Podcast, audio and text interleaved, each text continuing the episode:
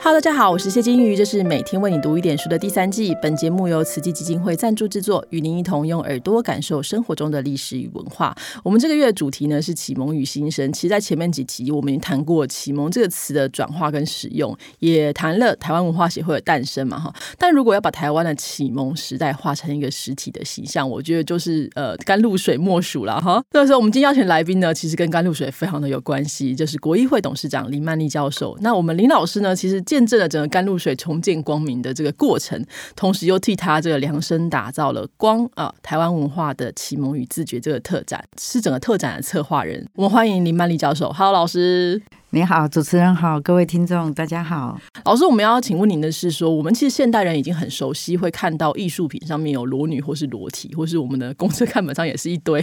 那其实我们不太了解，说为什么甘露水一百年前会造成这么大的轰动？那就想请您告诉我们说，甘露水除了是台湾第一个用东方女性当模特儿的这个裸体雕像之外，它艺术史上有什么重要的地位？呃，甘露水是在一九二一年嘛，哈，就是跟文学同一年，哈，同一个月，哈。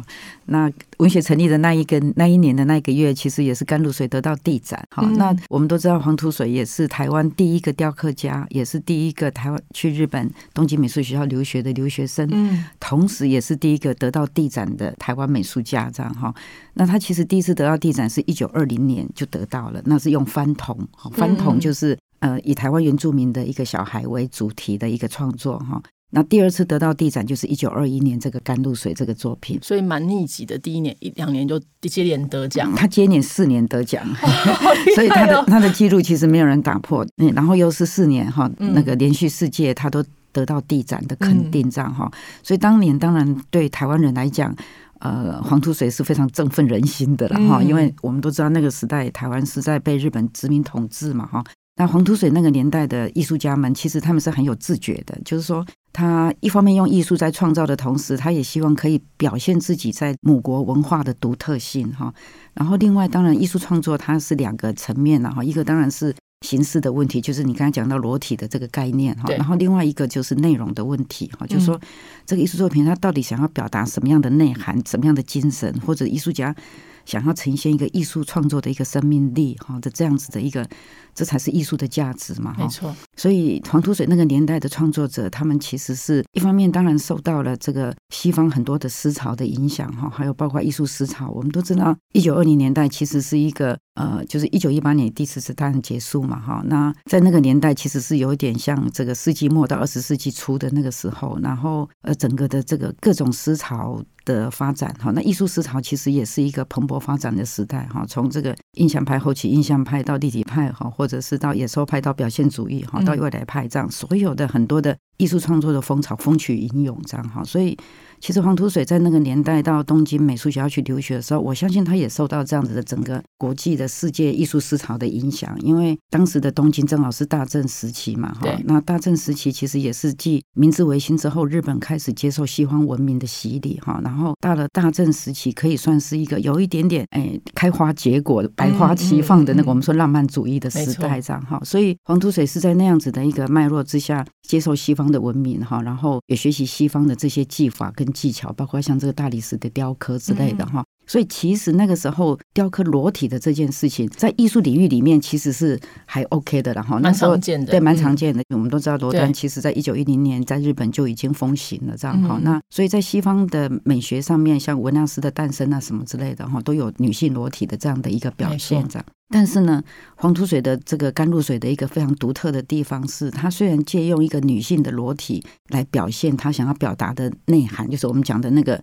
内容的那个问题，但是他并不想呃模仿西方的美学或西方的精神，说，譬如说我们说裸体的一个美感到底是几等身呐？哈，什么样才是美的这个概念，他反而是回到自己文化的本源，然后用东方美学的概念去创作他这个。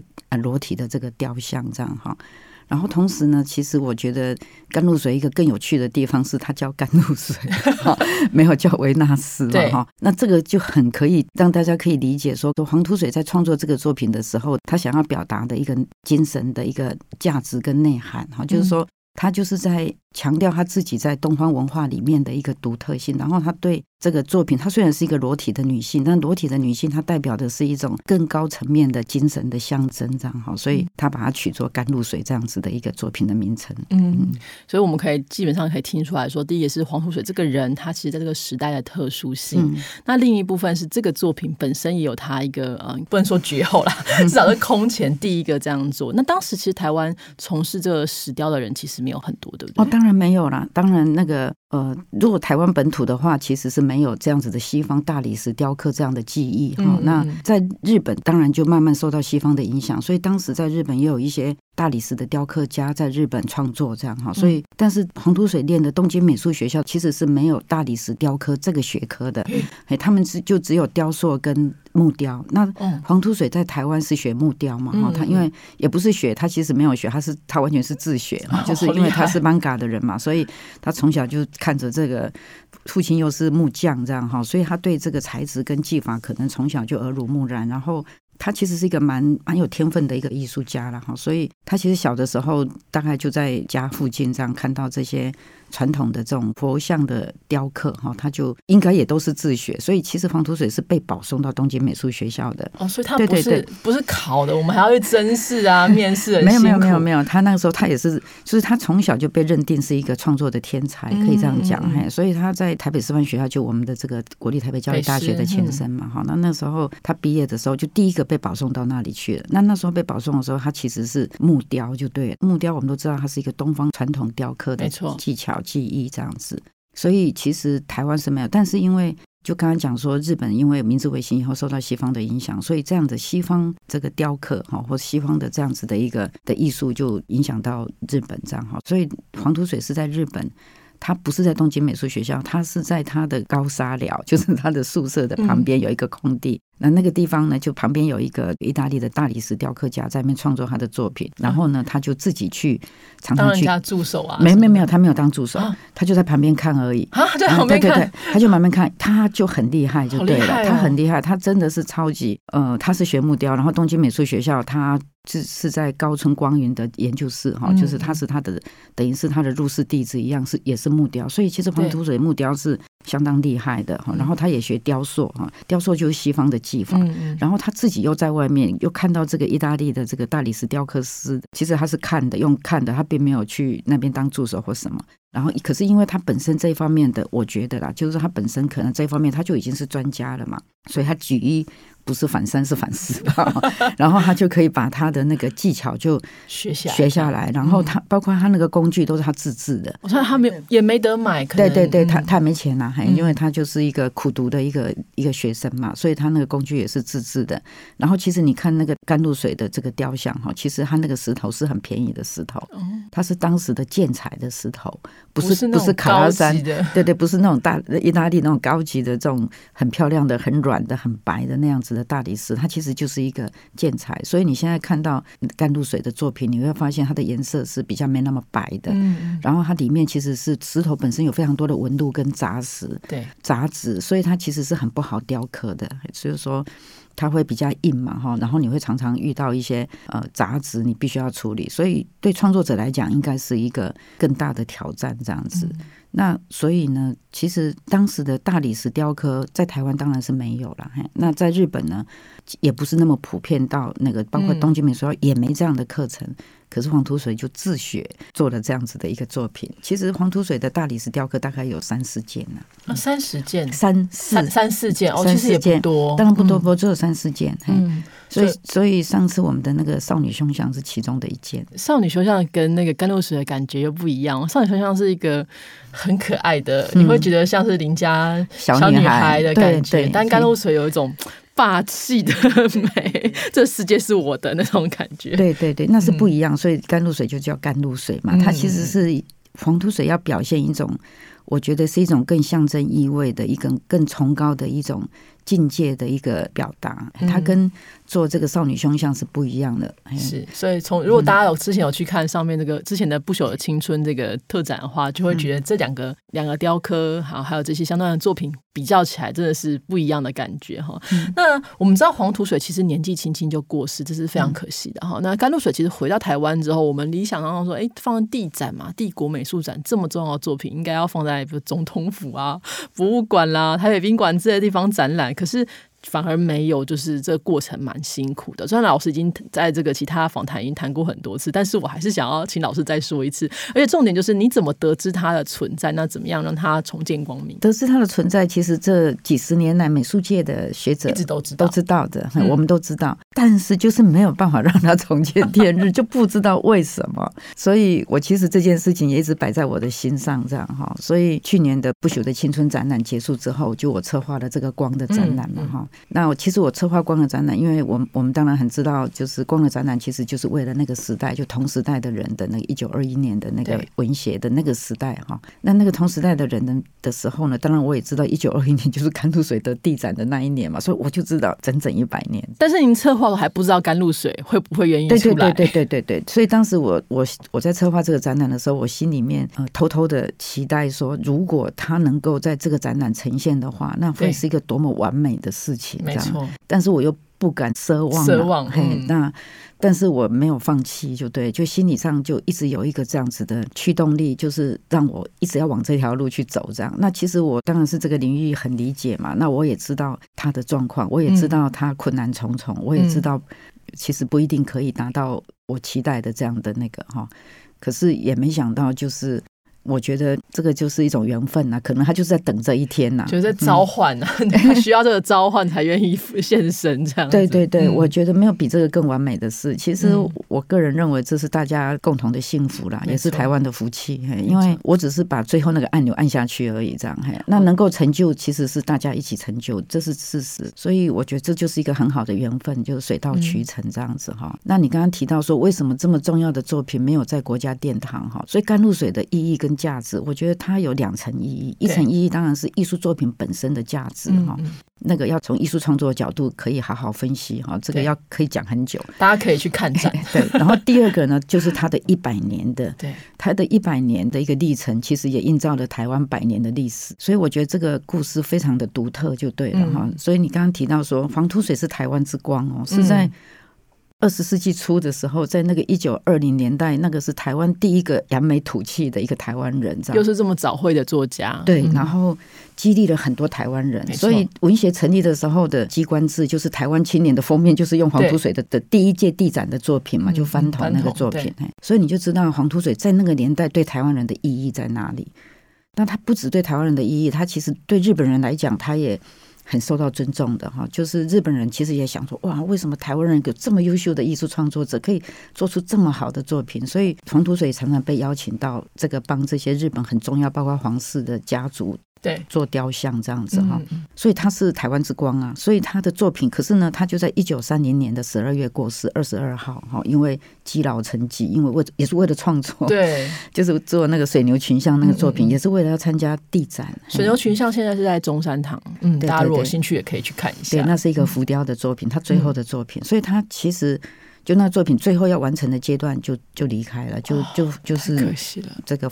这个盲肠炎转成腹膜炎，就是没有及时就医就对了，就为了创作啦，想要过论定节不要紧，对了，定节不要紧，想说把作品做完嘛，就离开这样。那他一九三一年其实甘露水就回到台湾了，所以他当时其实那十年后其实就回来，二十创作之后十年就回来台湾了。没有没有，他一九三零年过世嘛，所以一九隔年他的太太就把带回来，就把他搬回台湾了。因为黄土水是台湾人嘛，那太太是一个非常优秀的当时的现代女性啊。说实在，嘿，她就是也是很有思考的一个。人这样，所以他就把黄土水所有的作品都搬回台湾，然后搬回台湾其实是放在那个当时的教育会馆，就是我们现在的二二八纪念馆，就是以前我们早期的美国新闻处。对，那在日本时代就教育会馆。那什么叫教育会馆呢？教育会馆就是主办台展的机构，就等于像我们现在的文化局或者是教育局或文化部这样的概念的一个很重要的。那那很合理啊，很合理啊。所以他当时就是把这个作品带回台湾之后，就捐给这个教育会馆，就捐赠给国家了啦。那很感动啊。对对对，就捐赠。所以他是在殿堂之上的哦。嗯。他所以他在一九五八年之前，他在殿堂之上哦。原本他其实是在一个很好的位置上，对对对。为什么呢？为什么？对对对。所以他在那一九四五年就政体改变嘛，当然是世界大战结束之后，二次世界大战嘛。那日本回去之后，国民政府来台嘛。那一九四九年，当然就国民党执政以后，他这个空间就日本走了之后，当然教育会馆就成为。呃，台中省议会的临时议会还是什么之类的这样的一个办公室，这样嘿。可是那个时候，我相信整个环境都改变了，然后就是本来有价值的、本来有意义的，可能就来的人也不是很知道，就到底是什么东西这样。对了，弃之如敝屣了，这样就觉得那个嘛。那你也知道，那个年代就是大家对台湾文化是没有太大概念的啦，更不要说黄土水是何许人也这样。你看现在，对很多年轻人也不知道谁是黄土水。我们其实很多是因为不求青春才知道哦，有这个人，对嘛对嘛。我课本里面也没有想过这个人，那就知道台湾的交易问题在哪里了。自己的文化自己不知道嘛？嘿，那所以。在在那个时代也好，就是从一九四九年到一九五八年，它还是摆在那里。可是我在想象，它可能就被忽视了啦，哈，就是就放在库房或是什么地方，可能就放在一个角落这样哈。那因为那个时候的价值观已经完全不一样了嘛，哈，所以也不被重视，也不被珍视了，可以这样讲。所以呢，他以后的命运就可想而知嘛。所以一九五八年的时候，就是台中省议会要搬家，嗯，那搬家当然就要把所有东西搬走啊，然后搬走就用用货运那个那个火车的货运就搬到台中车站嘛，应该是搬到台中中心新村吧，结果就被弃置在台中车站的外面，大家都搬走，因为因为可可用的东西都拿走了，可用的东西都拿走了，我我完全可以理解，因为我的年纪比较，我就虽然那个时候我也很小了，一九五四年大概我才出生，可是我可以想象那个年代的人就是就是不会觉得那个东西是宝了，然后觉得说就是一个在都一步啊，对的，可能都对的，对的，因为你就不知道什么是台湾，也不知道什么是台湾文化，也不知道这个艺术家是什么，也不知道这个作品是什么，就是可见我们的教育的问题这样。而且那个整个时代氛围哈，所以特别是对所谓的台湾的东西，因为你也知道，我们一直以来都认为台湾的东西就是比较粗俗的，比较没有意义、没有价值的，那应该典藏的大概就是故宫的文物了哈。所以那个是那个年代啦，所以它会被弃置，对我来讲是完全可以理解的事情。所以那个时候的人可能就把一些他们认为有用的东西带走了，那个东西就丢在。那边没有人要，然后他又是一个裸体的雕像啊，就丢在那里。人想说哇，这这些啊，西郎丢人丢丢啊，所以当时那些人路过的路人，然后我听说是军队，但我不知道，确这个我没有把握哈。就是大家觉得很不雅，就对了，我哈，就那时候台湾人的观念不会有认为说这是艺术品嘛。对，不要说黄土水是谁，可能你也不能理解什么是艺术创作这件事情，就人恶作剧。就用墨水故意把它喷洒在他那个比较重要的部位，这样哈，就把它弄脏这样子。所以那是一九五八年啊，那边大概放了一个礼拜左右。嗯，然后一个礼拜之后呢，这个在那个时间就是这个张宏彪医师哈，这个都是命运的安排啦。是，所以张宏彪医师就因为家族的关系，他们就是。做这个搬运公司嘛，所以就知道说，哎，这个东西被弃在那边没有人用。嗯，那你知道甘露水五百公斤也不是一般人搬得动的，没错，这里都是缘分呐。就那个张宏彪，他是一个医生哈，他其实台大医学院毕业，然后当时就是张外科就是在。台中车站对面，这样很有名的一个医院。对对，然后他本身也很喜欢美术的，他是一个医生，但是他喜欢艺术这样。那他的二哥其实就是张生切，张生切是台湾也是那个时代一个重要人物了哈，就是一个文学文学，他也是蛮多领域在发展的一个创作者。张张生切，张生切其实认识黄土水，张生切跟黄土水也是同样是住在高沙寮，就是他们是同样那个年代的，就是有那种对对是日本留那个年代日本留学生哈。然后张生切还在在回忆录里面还写过一篇。文章是专门描述黄土水，就说当时黄土水在那个高沙寮外面扣扣扣的时候，人家都取笑他，讲啊你口起来是鬼一样呢。那时候台湾人也不太有文化的概念，想说你做这有什么裸言这样哈。就是张生切还写这样的文章过，所以我觉得这都是一种很奇妙的缘分的连接。他怎么也不会想到他弟弟竟然最后是守护这个雕像的人，对守护他雕像的人啊。他这张生切其实影影响张宏彪还蛮多的。嗯。所以当时他被弃置，被用墨水给把它弄脏之后呢，可能张宏彪也于心不忍了哈。那当时就是就把他搬到他家里来。那正好家里也是搬运公司才能够搬过来，有有工人可以帮忙这样子。啊，我知道，我我的理解是，张宏彪医师其实当时他是知道他是黄土水的作品，他也知道他是台湾文化瑰宝，嗯，那他也知道他要保存它，他要守护它，对。可是那个时候整个大环境是没有这样子的条件的嘛。所以他就把它放在他的诊所，可是偏偏呢，他一九七四年的时候，他其实张宏彪医生很早就五十几岁就过世。哦，嗯，那一九七四年的时候，他身体就已经发生问题了。嗯，所以他可能因为他是医生呐，他也知道他不久于人世嘛。对，所以呢，他在一九七四年封存了他，就是把他整个封存起来，用很大的木箱，然后把它搬运到他们家族的一个工厂的一个角落，然后就把它放置在那里。那一放就放到二零二一年的五月八号，我去开箱。一年这样。放了五十年，将近五十年。我去开箱的那一刻，他就在那个工厂的那个哈。那那我觉得张宏彪医师当时会做这样的决定，我觉得他是没有选择了。他要是被人家发现，那要是一方面这是原本其实国家的东西刚推来，这个 要是有新人，可能会有很多的问题。对的，他当时也知道他的家族可能没办法处理这件事情。然后当时一九七零年代台湾还是白色恐怖很严重的时代啊。所以他也知道台湾人其实那个时代对自己的文化也不理解，也不珍视，也不会珍惜嘛。那他也知道这个东西，他离开之后没有人可以守护他。那他的太太、他的小孩都还小啊，所以。他只能够把它封存起来，这也是无奈之举啦。对，很沉重的啦。嘿，他我想他只能够期待一个更美好的未来这样子，没想到一等就等了五十年。对，他露水在箱子里面心想说：“过来等瓦固。”真的，真的在黑暗里面，就整整就五十年。那这五十年，其实台湾艺术界不是没有在努力啦。嗯，其实我们依稀知道可能在哪里，对，可是就是没办法让它重见天日。嗯。那我觉得，现在如果我们回头来看，我还是觉得这是一件非常美好的事啦。就是说，万事都有它的定时，对，有它的定数，真的。那所以可能黄土水在等这一天吧。是，就像少女胸像也是一百年啊。嗯。二零二零年我们的那个不朽的青春的展览，也是少女胸太平国小去把它当。黄土水都要等到他的作品满一百年，我才要出来，才会得到最好的待遇。他都知道。然后，对呀，那你看，其实我就是就二零二零年的时候，不朽的青春，我成功把黄土水的少女胸像让他重见天日之后，我心里就偷偷的在想啊，下一个就是甘露水了。我不跟他共啊，你知道？我心里心里就偷偷想这样。然后，其实我在策划这个光的展览的时候，我当然很知道甘露水绝对跟这个光是合而为一的。嗯。但是呢，我不敢不敢奢望这样子。然后。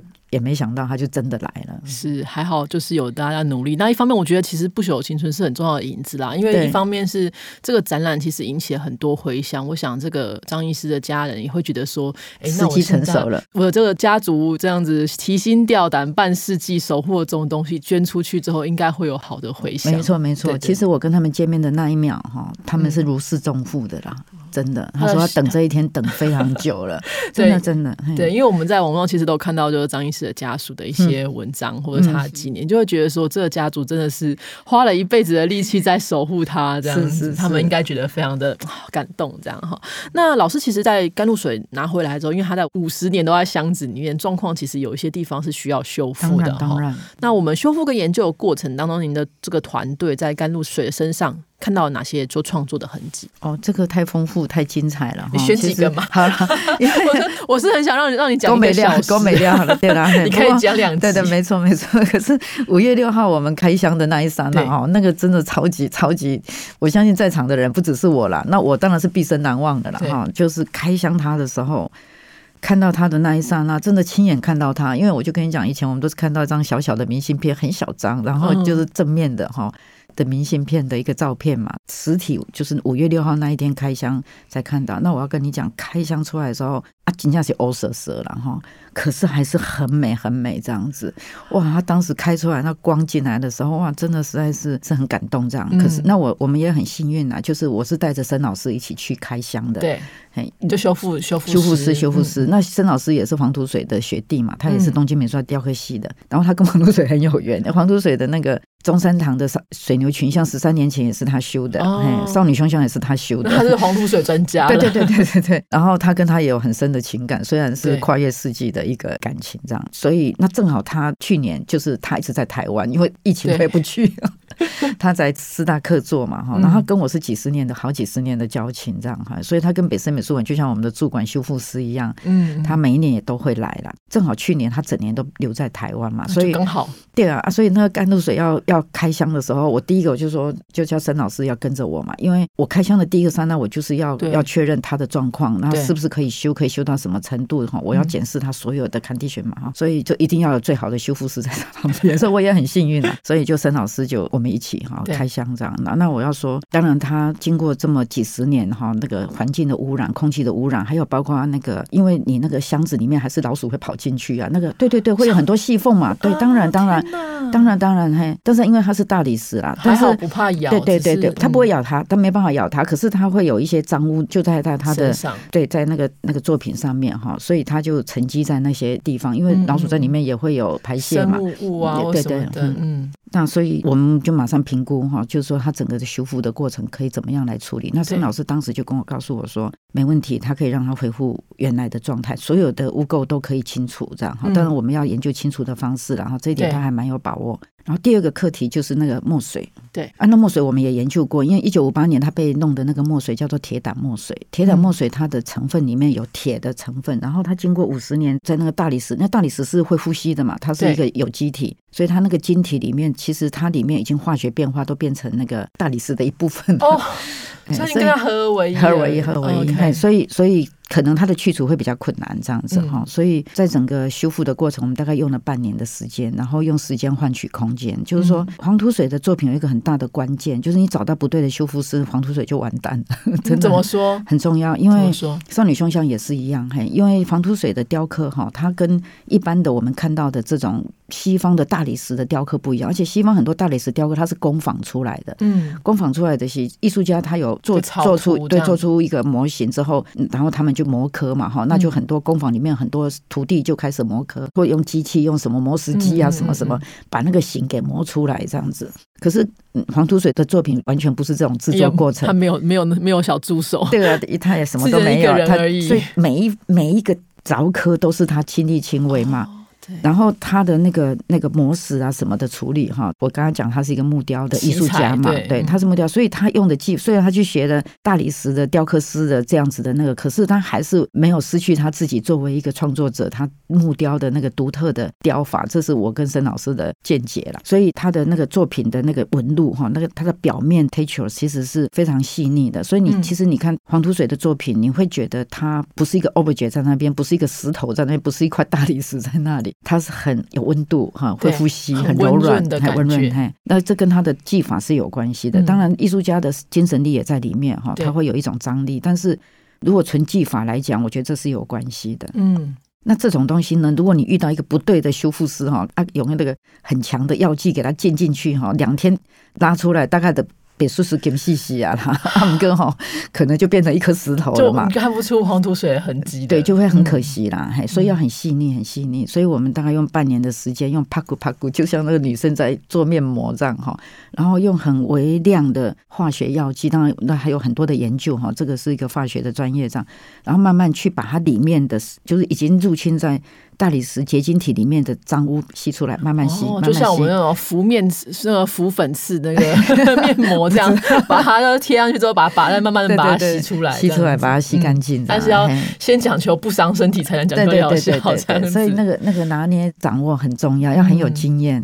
其实那个过程，我们跟台大的化学系教授也都保持联络，做很多的实验跟研究，甚至也跟意大利的修复师，我们都会进行试训哈。对，然后我就很很小心翼翼的去修复它，这样。好，然后我们还是遇到最大的难题了，就是那个墨水。我们最终我们使尽了所有的方式，不管是镭射，不管是超音波，不管是各式各样的实验都做过了，但是我们发现，如果我们要做这样的手法的话，会伤害到作品嘛？嗯，所以当然这是不行的事情。那我们还是有让那个墨水的污渍稍微减弱了，但是没有办法完全去除哈。嗯，所以到最后阶段的时候，我就跟申老师讨论说，当然我们我们一定是要保护作品嘛哈，不可能有那个，但是又没有办法去除的状况之下，我们就采取了可逆性的修复手法。嗯，就可逆性修复手法就是，所以你那天看到我们的甘露水是干净的，是完美呈现的哈，因为。我当时就跟申老师说，我说黄土水一定不想让他这么丑，对他 有一坨脏脏对呕心沥水作品这么完美，他一定当时做他就是希望他是一个呈现台湾精神的一个非常完美的作品嘛。又是一个女性，一个这么棒的裸体，然后你知道她的头微微上扬，然后横杠哈，就是扮演她，她是一个非常完美的象征呐。那我说我不想让她用那种方式，第一次让台湾人看到 这样。那申老师也是同感这样，所以我们就用所谓的这种可逆性的修复哈，就是。所以你会看到它还是洁白无垢的哈，就是很很那个，但是五分钟内我们就可以让它恢复原形了。所以它表层上的一个薄薄的对对非常遮盖遮盖的大理石粉的那个，我们就像美容师一样，嘿，那但是五分钟之内就还是可以回到它的历史印记这样子。所以假如有一天我们真的找到了比较合适的方式，那我们就还是可以来修复它。对对对，所以台大教授他们要继续研究啊，他说他们还要继续研究，还要写论文。我们把接棒交给他们。对对对对对。也也许有一天我们可以让他完全清楚，这就是也是化学的朋友们可以继续努力的地方哈。老师，我觉得每次车展的时候，你的特展都是这个台湾艺术史的明星展，这次其实也是，而且这次有点众星拱月啦，让这个台湾一姐可以出来哈。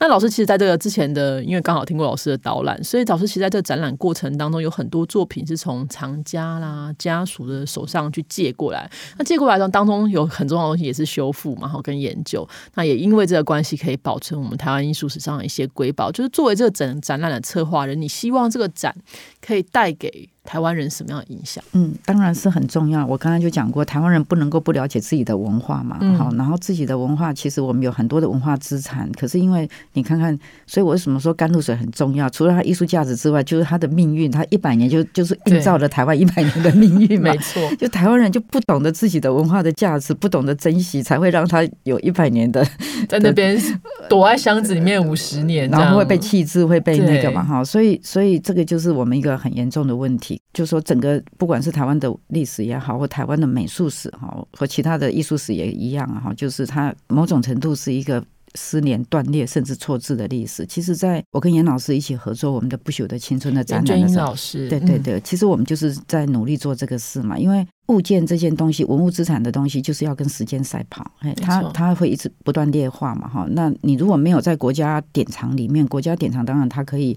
恒温恒湿比较好的保存的话，它就可以有比较好的生命的延续哈。但是尽管如此，还是会劣化哈。所以，所以这是一个很很很残酷的事实，就是我们在跟时间赛跑。那更何况台湾的文化资产很多是没有得到适当的。甚至也不是国家典藏，还在家属的手上，还在私人收藏家的手上。那这里面有很多很多的因素嘛，哈。对，就是为什么它会断裂、会失联、会错置这样。台湾很多的这些美术史学者都在努力这样的事情，然后帮政府、帮国家、帮台湾这样。那我们就是你，你要修复它，你要保存它，你要有研究能力啊。就是你要研究，然后你知道它在哪里，然后它的重要性。然后找到它，然后要保存它，哈。所以其实做展览的过程就是这样子，哈。当然研究是最基本的工作，哈，它是一个基础。然后我们要找到作品，知道作品在哪里。也许它会是从公家借展的，可是有很多都是从私人或从家属再去借展。但但那个借展过程其实也是一个保存的过程啊。所以其实。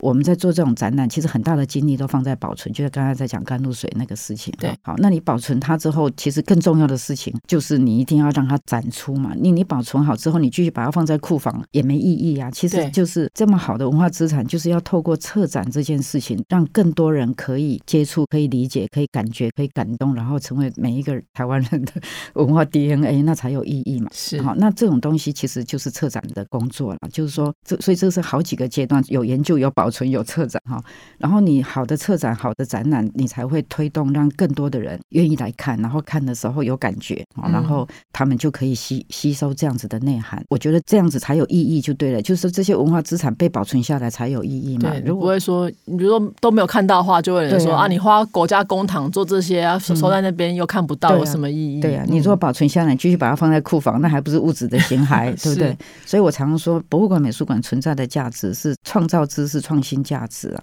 它是它不是回到过去，它是创造无限可能的未来。就是说，我们虽然是保存文物是在对过去的事情，可是我们的目标是未来，就对了。没错，没错。所以做展览最大的目的也在这里。是我其实在这个展览开始的时候，其实有一些老师有带小朋友去看，我觉得有一群小朋友就在那甘露水的 前面跟他们摆同款姿势。是啊，但是我那那一刻，我其实觉得是可爱的，因为一方面我们会发现，就是你小朋友生命在他们很小的阶段，他们就可以接触到台湾艺术史上的瑰宝，然后他们可以感受到这件事情，他们也会记得说，哦，我小时候曾经看过这个东西。那不管这个雕像未来的命运如何，但他们在他们心中，我们其实就埋了一个种子。所以这也是我觉得为什么会特别邀请老师原因，就是因为我真的觉得在看那个展览的过程当中，我自己很受感动，然后就每次一直跟所有人说，赶快去，赶快去，趁现大家赶快去。我们我要现在讲一件哦，对，展览到什么时候？对对对对对，你这样讲，我就要我就要那个要紧张了，因为自入一下。对对，不是不是，因为展览直到四月二十四号哈，在台北，然后通常展览哈。到最后的几个礼拜会非常的恐怖的爆棚，对对对。那所以我是很希望大家今天是三月二十号嘛，哈对我们播出的时候是三月底，对对对哦好，播出的时候三月底了哈。那那就是希望大家要赶快把握时间，还尽早来看了，不要都挤到最后才来看。然后另外还有一个重点是。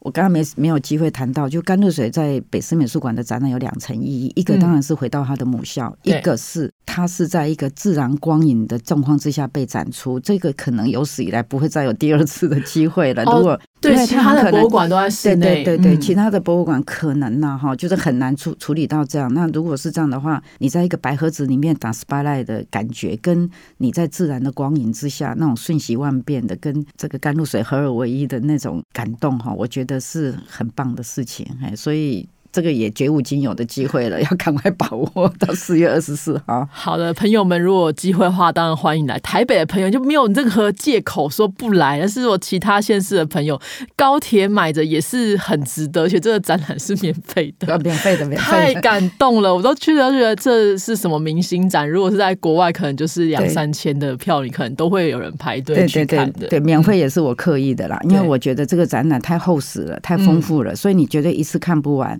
所以其实我们到开幕到现在，很多人都是来好几次，对对，也来好几次，对，在我家附近，对对对。所以我想，我如果收票，大家就比较困难一点，就是免费，就让大家可以想来就来这样。不过还是能够在网络上先预约是比较好，不用不用拥挤，也不用排队。然后这个展览。呃，除了美术之外，其实也有文学、戏剧、哈影像、摄影，还有我们的纪录片是超级精彩的。对，纪录片我在那边看了三十分钟，眼泪都要掉下来了，真的。老师，我们之后会出图录之类的记录吗？图录哈，应应该是在四月初的时候会出版哈，然后我们也会用网络预约的方式，跟我们上次的那个呃不朽不朽青春一样的，嘿，所以大家可以期待，然后可以注意我们的讯息哈。是，然后到时候我们就会把网络送到你的手上，这样。然后最后阶段是可能可以在美术馆买到了，但是因为大部分可能还是用预约的方式，然后我们会把图录寄送这样子。因为图录还蛮重的，我相信。哦，这个图录 保证丰富，保证精彩中的精彩。好，我们卖点关子，大家之后我们在那个播出的时候，应该底下就可能会有相关的资讯，大家可以点过来看哈。我们今天真的，大家听到这个这期的节目，应该可以感觉到老师对于甘露水的爱哈。那如果你想感受一下甘露水到底长什么样子，可以让这个大学者这么的投入，你就亲自去看，我觉得比较快哈。好，我们今天非常谢谢林曼妮老师，好，谢谢谢谢主持人，谢谢各位听众。